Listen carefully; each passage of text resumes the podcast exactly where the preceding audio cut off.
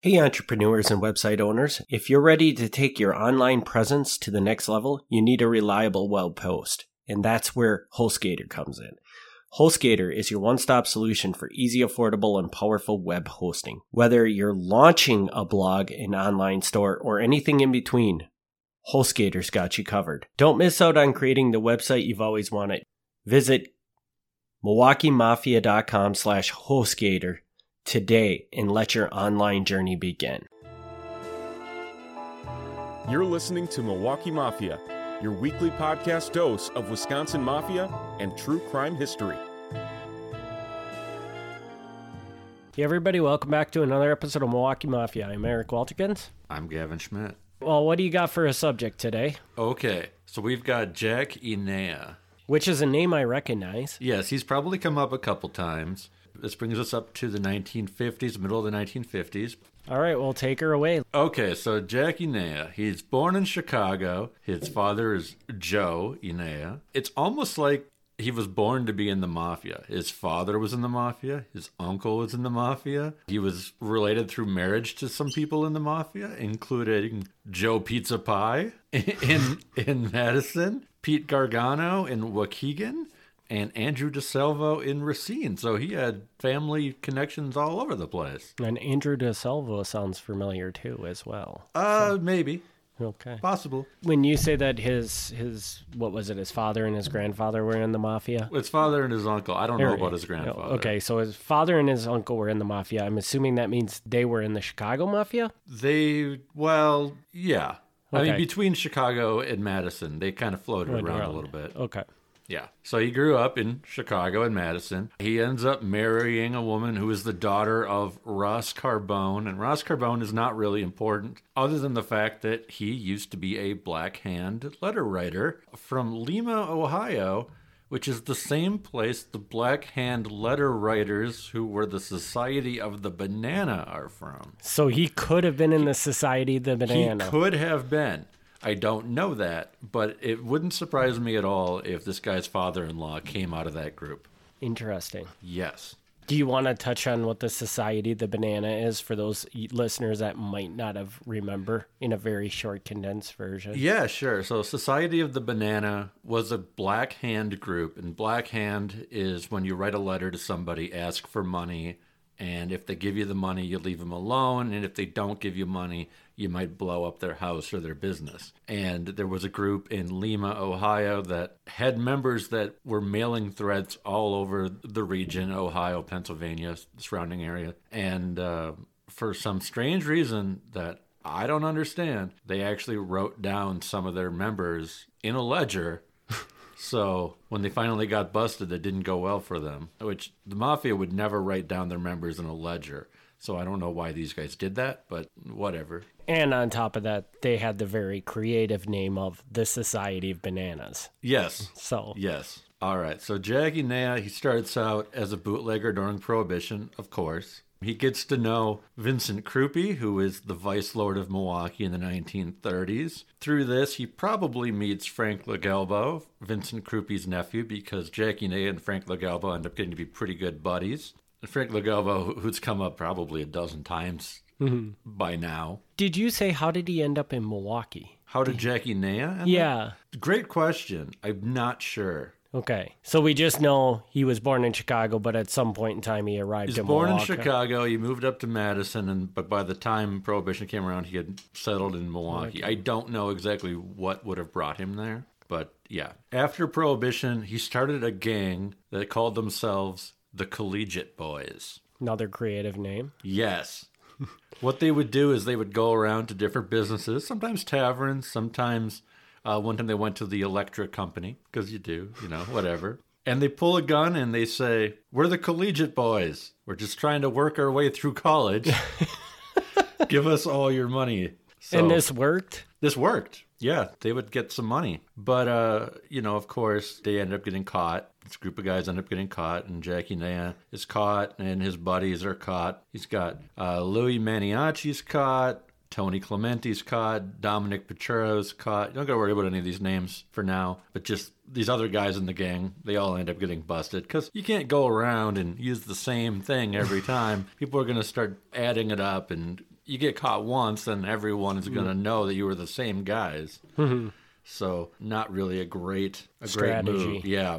But they got around. I mean, they did it throughout Milwaukee, Waukesha, Kenosha, up to Jefferson County. So they got around in the process. Do you know how long they were operating this? Like, did this last a year, 5 years? Looks like no more than a year or two. Okay. That's what I would expect at the most. I think that actually to make it a year, they're doing pretty well. At least a year, but probably not more than two.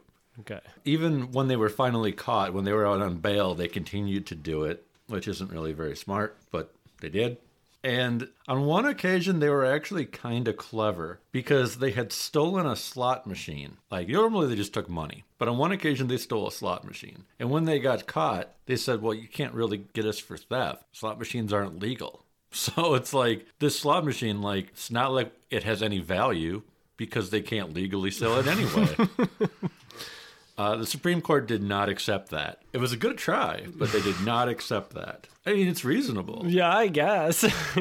So they're going in and out of prison, and Jack Enea gets out of prison. He's supposed to serve 8 years. He gets out in 6. He was out for 1 year, and he's arrested for embezzlement, so he goes back in. He's sentenced to 4 more years. He's out after 2. He's out for another year, and he's arrested for illegally selling gas coupons. It's now during World War II, so he's got those gas ration coupons. Okay. Yep. So they convict him. They allege, this is probably an exaggeration, but they allege that he had as many coupons as you could get 1 million gallons of gasoline with. I find that a little... That seems a little extreme. Bit much, but that was what they claimed. Finally, 4 years after this, he gets arrested the final time. We're now up to 1948. He's arrested the final time for being the keeper of a gambling house. A police officer went to the second floor of a tavern and signaled other cops to make a raid. 20 men are arrested, including Jack Enea. Police seized 2 loudspeakers, 2 telephones, betting sheets, tickets, a pool table, and a card table. And I don't know, I mean, pool table's not even illegal, but I guess they took it because people must have been gambling on it. I don't know. He does not sound like a very good criminal. He's not great at staying out of trouble. Yes. He's got a really good paper trail, which for me is great. For him, not so much. At this point, after he's done with this gambling business, he learns to stay out of trouble. Not that he's not causing trouble. He's just not getting caught. He's not getting caught. You know, so maybe he's being good. Maybe not. I don't know. He goes into the tavern business. How he's actually able to get a tavern license is beyond me, but apparently he could. So at first he goes into the tavern business at a place called the Oregon Inn, which is on South 2nd Street in Milwaukee. But him and the co-owner get in some fights, and at one point they're drinking, and they get into a fight to the point where Jack threatens his business partner with a blackjack. And is that the purpose behind it, is to hit people over the head with it? Yes, that's what it is. Okay. Like, if anyone's ever played Dungeons & Dragons, I'm gonna reference Dungeons & Dragons here. But in Dungeons & Dragons, like, the weapon in there, it's called a sap in Dungeons & Dragons. I do not remember this one. Okay, it's the same thing. A sap and a blackjack are the same thing. But, I mean, I don't know who uses these anymore, but it is a thing. Want to go back to something you were talking about just a little bit ago, where you said that he got out of jail that last time, and then he just kind of stopped getting in trouble. Sure. So I just want to throw out a speculation on this, and you tell me if you think this is possible. Could it be that prior to him going to jail the last time, when we talked about the mafia structure, there's like the low-level people, and then there are like his supervisors. Yeah. Could he, if he... after he got out of prison, been promoted up to that next level, where now, instead of him being the guy out there committing all the crimes, he's just kind of a guy in the background that's telling other people to go commit the crimes. Thus, he's no longer getting in trouble for that. Really good question. That's really, really good. I assume we don't have a way to really know. No. We know that people are in the mafia, but we probably don't know where, for the most part, where they fall in the structure of it, for the most part. No, and I don't have an answer to that, but that's a really good speculation. I mean, that could very well be true, that he gets a tavern, and once he's in the tavern business, he's not out there burglarizing anymore, but guys might go out and burglarize for him and then meet up at the tavern later. Yeah. Yeah, I don't know, but that certainly makes sense. And instead of him being a member of a crew...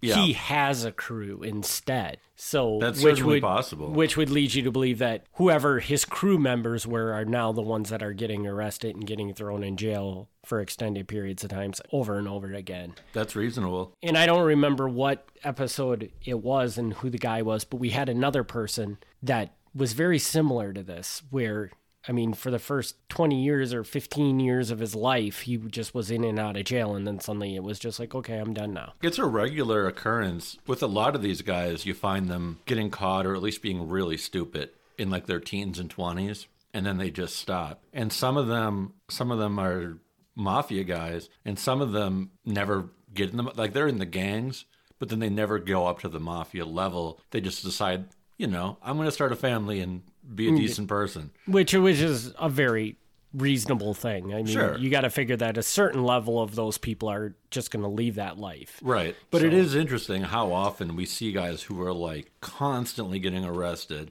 and then one day they're like, nah, I'm done.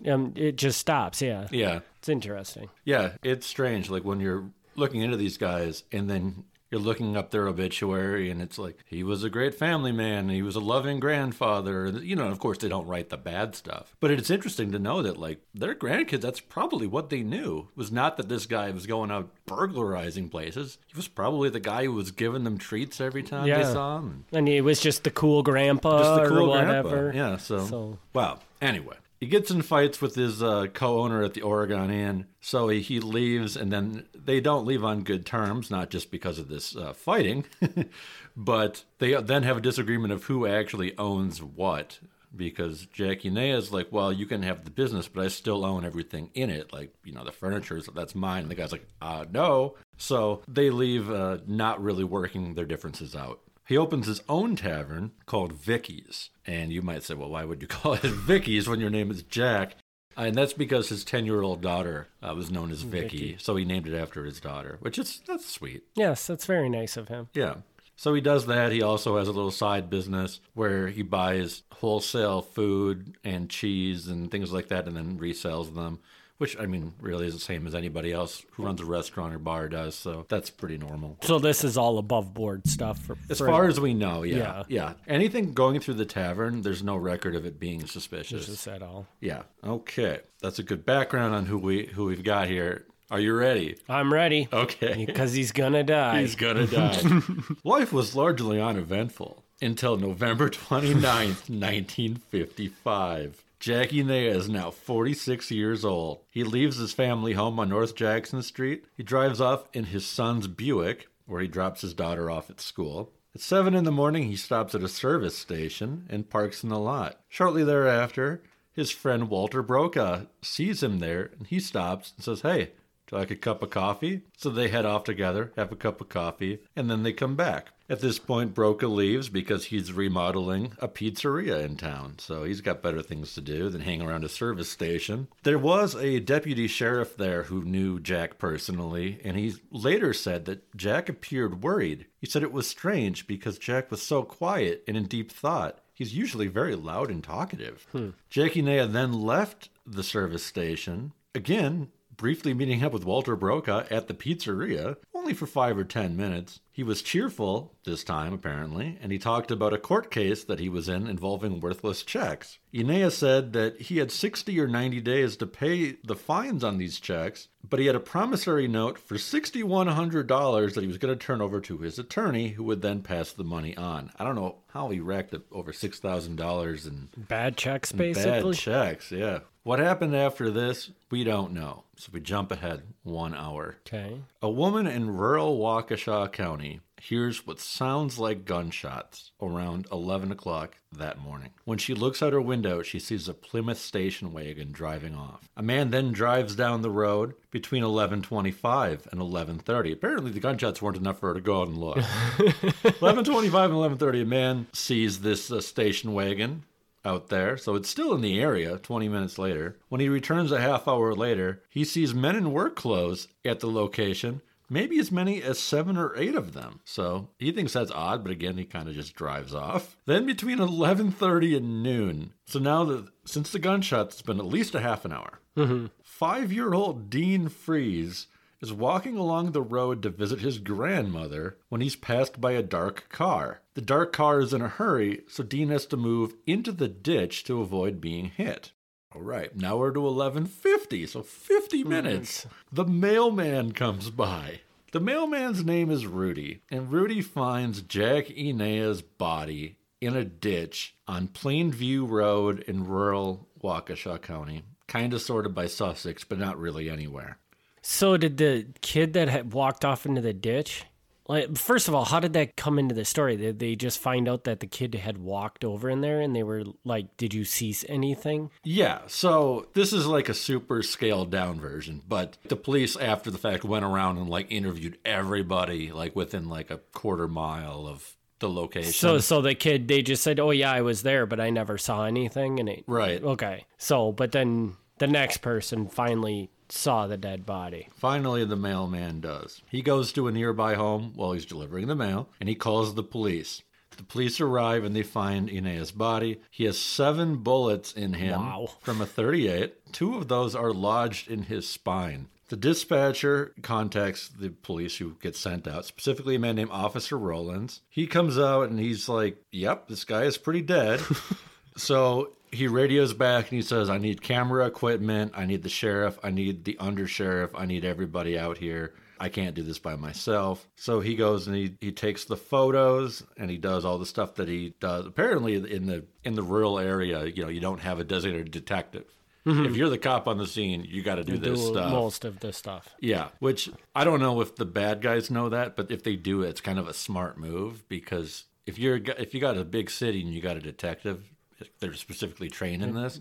And not to say that, you know, a rural sheriff isn't trained in it, but they probably see it a whole lot less. Well, yeah, exactly. You know, they probably do once twice a year or something, whereas a detective in a big city is probably constantly doing it. Yeah. They took pictures of the body. They took pictures of tire tracks. Enea's body was taken away in the ambulance. Anthony Bruno is at a tavern when he hears about the shooting on the radio, just the regular local radio. He immediately goes to Jack Enea's home and finds Enea's wife there, hysterical, not surprisingly. She had been told about the murder from a neighbor woman who heard it on the radio. So it was on the radio before the police ever told her. Wow. Bruno, the man who came over to comfort her, asked Joe Enea, this is Jack's son, if he wanted to go to Waukesha. And Joe said, yeah, we'll go out in my car. So they took the keys and they drove off. Joe told the police that he had the only car in the family. Both him and his father had a set of keys, so they both used it. He didn't know who his father's business associates were. He says, well, I know my dad has a tavern, and I think he sells cheese.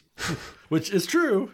In the past year, he could not recall a time where his father went out of town, where he didn't come home at night. He didn't think his father seemed worried or nervous. He didn't really have any idea of who could have done this. Joe, by the way, is employed as a bartender at the White Pub. So he doesn't work at his dad's tavern, which is strange, but he does work at another bar. And he worked every night from 6 until 2 a.m. So he would see his dad when he came home at 2 a.m. He'd be like, hey, Dad, I'm home from the bar. And then he'd go to bed. So he did see his dad the night before, and nothing seems strange. Joe Enea is going to come up in future episodes because he ends up getting into the mafia life himself. At this point, doesn't seem like he's really in it, but he will be later, so this is not the last we hear of the family. Walter Brocca, the guy who Jack was hanging out with earlier that morning, he was picked up and held for questioning. He said, I don't know anything about it. I've never even shot a gun in my life. But the police were suspicious. They took his clothes from him to test for physical evidence, see if it had gunpowder residue or anything else on it. So they took off his clothes. They then held him in jail for over 60 hours. Holy cow. So like 3 days. And his attorney had to come and be like, you gotta charge my guy or let him go. So he eventually filed a writ of habeas corpus, which is saying, you got to charge my guy or you have to release him. They refused to charge him, so they had to let him go.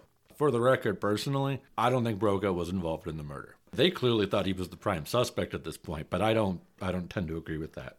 At his funeral, at Jack's funeral, was his mother, his wife, his 2 sons, both of whom are going to end up in the mob business, his daughter, his brothers, his sisters. Everybody is there. Roughly 100 people attend the funeral. So it's not the biggest funeral, but it's a pretty decent funeral. Police obtained a search warrant to search Jack Enea's home. 5 cops went there and they searched, and they took with them a hat, 2 pairs of trousers, a trench coat, 3.38 cartridges, 3.32 cartridges, a box of 24.22 cartridges, a box of 29.32 automatic cartridges, 15 rounds of carbine ammunition, and a carbine rifle clip. These are brought back to the Detective Bureau. But they didn't find any guns, just weird. A whole variety of ammunition.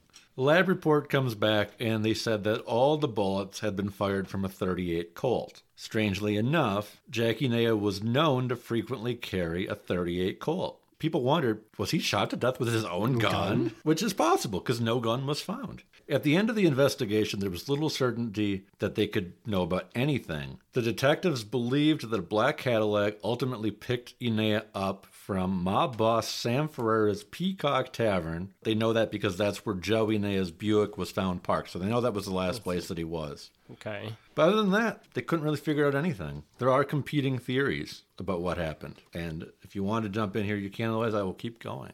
Just go ahead. I want to hear the theories, and then we can go into the questions. Okay, there are 2 competing theories on why Jack was killed. Both of these theories involved mob boss John Alioto and a man named Joe Shortino. One unidentified FBI informant speculated that the killing was ordered by John Alioto at the request of Joe Shortino. Shortino was Enea's brother-in-law and owned a bakery on Van Buren Street. Allegedly, Enea's goons, so this would actually play into your idea of him having guys under him, Enea's goons burglarized the bakery and stole $1,400. The informant believed that a black Cadillac was involved and at least 2 people were used. One of them was identified as John Aiello and his brother Vito Aiello, who you may recall from earlier episodes as the grandchildren of the Guadalabene family. So this was one theory, is that he had these guys burglarize his brother-in-law's bakery.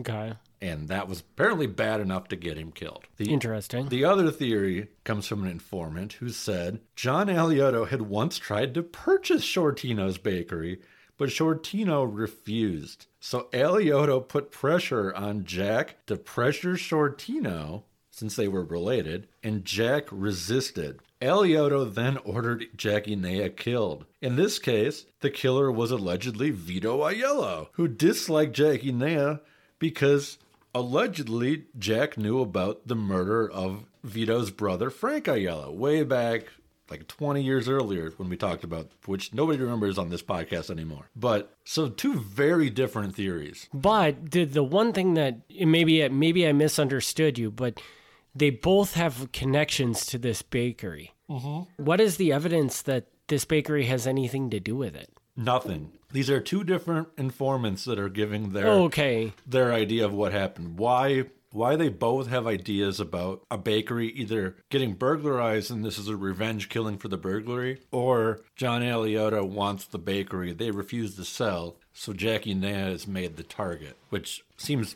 even more of a stretch, but I'm just passing along what the police were told, and I find them both a little flimsy. But and I'm just curious because if I remember correctly, John Alioto, we've kind of talked about, he was a pretty clean mob boss. He was, yes. Right? Yes. So would he have really, I mean, obviously we don't know, but would he have ordered somebody to be killed over the purchase of a bakery? I don't know. It seems strange. Yeah. There are reasons that you will get killed. That doesn't strike me as one of them. Yeah.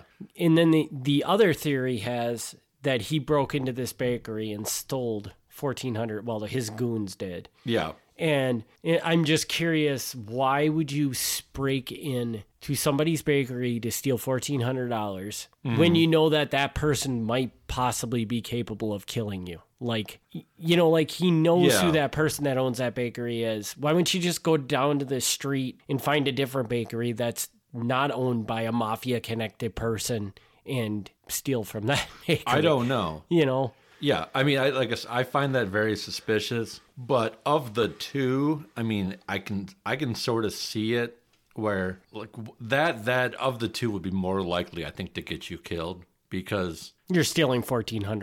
Yeah, because you're stealing money from somebody you shouldn't be stealing money from. But did it happen? I don't know. Yeah, and it just seems weird to me. Like it seems like Jack Enea would. think about this and be like, no, we're not going to go in. But maybe he did it because he was just very upset with said person that owned the bakery. Yeah, I don't know. Which, what was it? His stepbrother? His brother-in-law. His sister's husband. So, yeah, just... There's not enough detail to really know, but they don't sound great to me. And what did you say? He got shot 7 times? Something like that. That's just insane. Yeah. It sounds like a very, very angry murder, which neither one of those really come off as like, you deserve to be shot 7 times. Right. To me. Like, right. That sounds like something when you're really deep into something and up to something bad. Right. So, I don't know. That's interesting. Is there more to it? Or? Yeah, a little bit more. So later on, many years later, there was a third theory. Okay. And this is the best one of the three. Okay. Later on, FBI informants said that what had actually happened was that Jack Enea, John DiTrapani, and Frank LaGalbo were all buddies, and they were young guys who didn't like the mob leadership. So they were being noisy and saying... They wanted to take over the leadership from John Alioto. And this didn't go very well.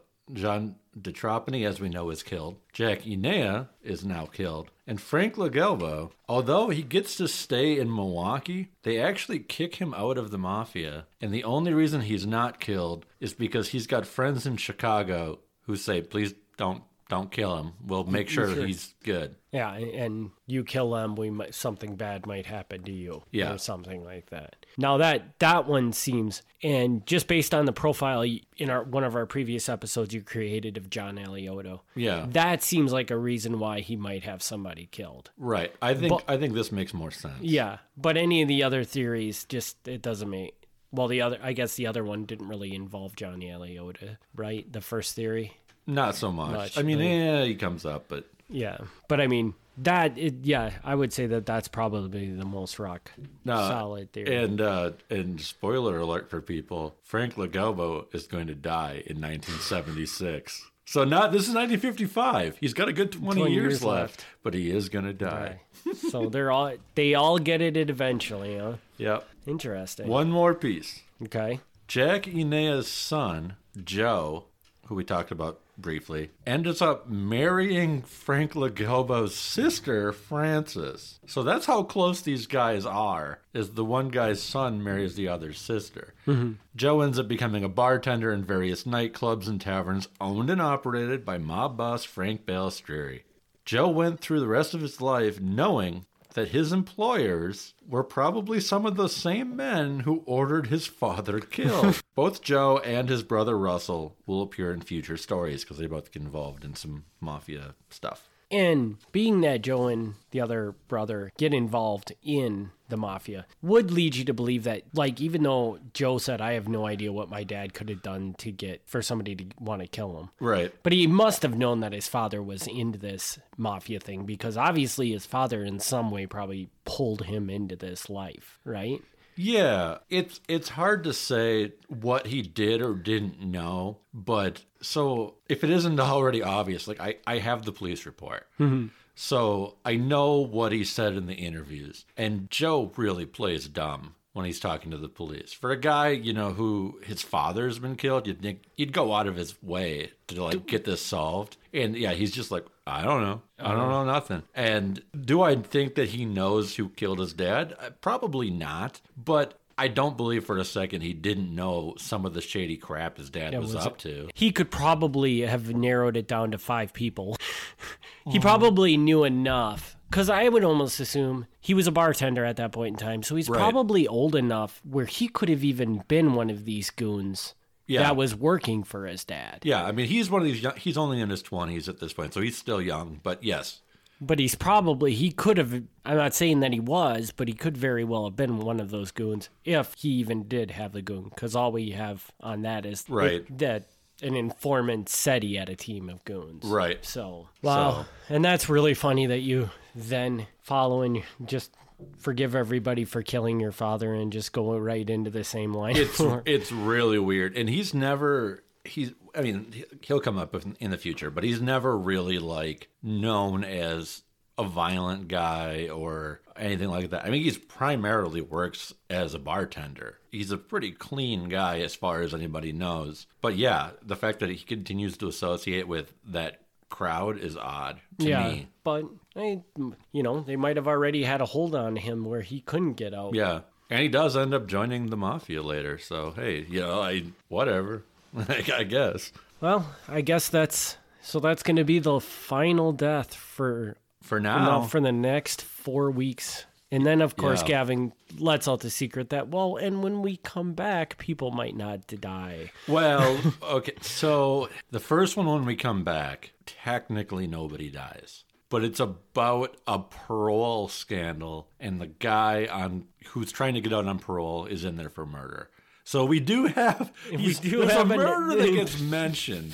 Oh, and it's a murder we haven't even talked about yet in this series. So, yeah, somebody does die, kind of. We're not going to really go into detail about it. All right, cool. Well, I think that's pretty much wraps it up for this one, unless you got anything else you want to throw out there. No, that's it. And one more thing I should add. The reason that we're stopping here for the break is because this is like the end of the stuff that's based off of the Milwaukee Mafia book. That's why this was chosen as the end. So the stuff we do when we come back, it's basically fresh material. It's stuff that's not in any of the books and things like that. So as much as I love promoting the book, it's like, hey, you want to know more, go buy the book. This will actually be stories that have not been published previously going forward. He's just setting it up for the Milwaukee Mafia Part 2 book to come out. So hey, you know, guys maybe. You guys are getting a sneak peek at the... Maybe so, but yeah. So definitely some stories that are even less told than the stories that we've already done, because they're not really out there. Do you want to talk a little bit about, so for the next, because there is going to be something dropped for the next 4 weeks while we're off, correct? Yes, my understanding is that our producer has taken clips from our Patreon. Producer here, quote unquote. Since the recording of this particular episode, Gavin has secured an interview with Justin Cascio from Mafia Genealogy. Justin has an exciting journey to talk about where he maps his family roots back to Italy and finds Italian heritage that includes the Mafia. Please tune in to listen to Gavin talk with Justin from Mafia Genealogy. And they're just samples. I mean, if you want that premium Patreon content, you got to pay our steep $2 a month fee.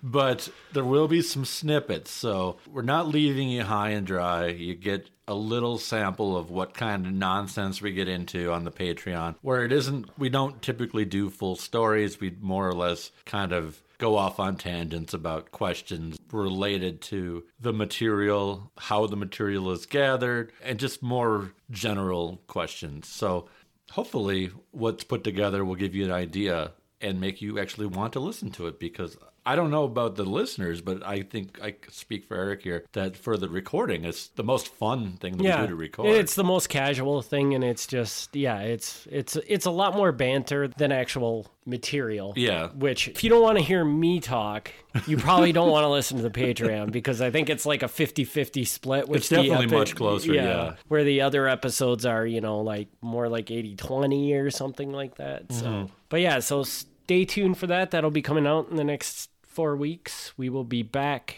after that with fresh content. Yep. And Gavin, if you want to do the normal contact stuff. Yeah.